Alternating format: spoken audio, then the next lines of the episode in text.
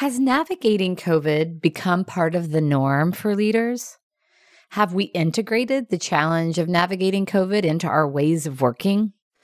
During our recent HR Innovation Circle, we hosted a virtual meeting with 18 heads of HR talent and asked them to share their top priorities in 2022.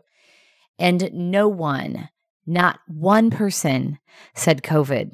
Instead, these four key themes emerged Number one, getting good talent. Two, keeping good talent. Three, developing and equipping key talent. And four, creating a great employee experience in a remote world.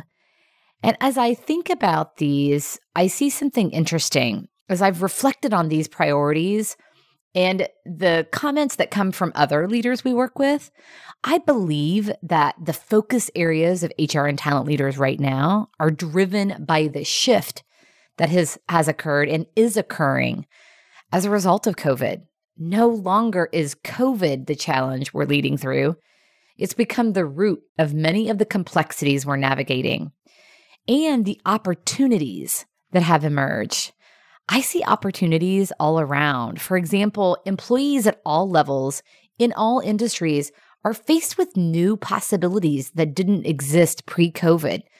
The great resignation is much more appropriately called the great opportunity, as the geography challenges that once existed have disappeared for many roles.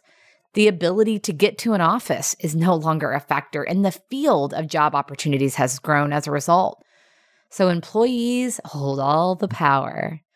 Smart leaders and organizations recognize that to remain competitive, they must up their game in recruiting and retaining talent and do it all in a remote environment.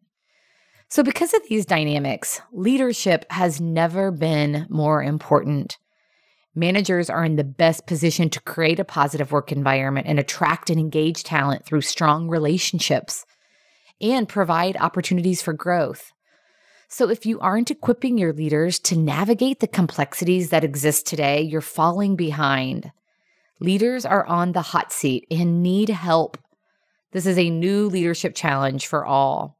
In the growth experiences we facilitate at HRD, leaders practice new leadership behaviors in a structured process with their peers. So there's accountability and focus, the ingredients to growth. So it's no surprise we've seen tremendous growth and progress within the organizations we serve.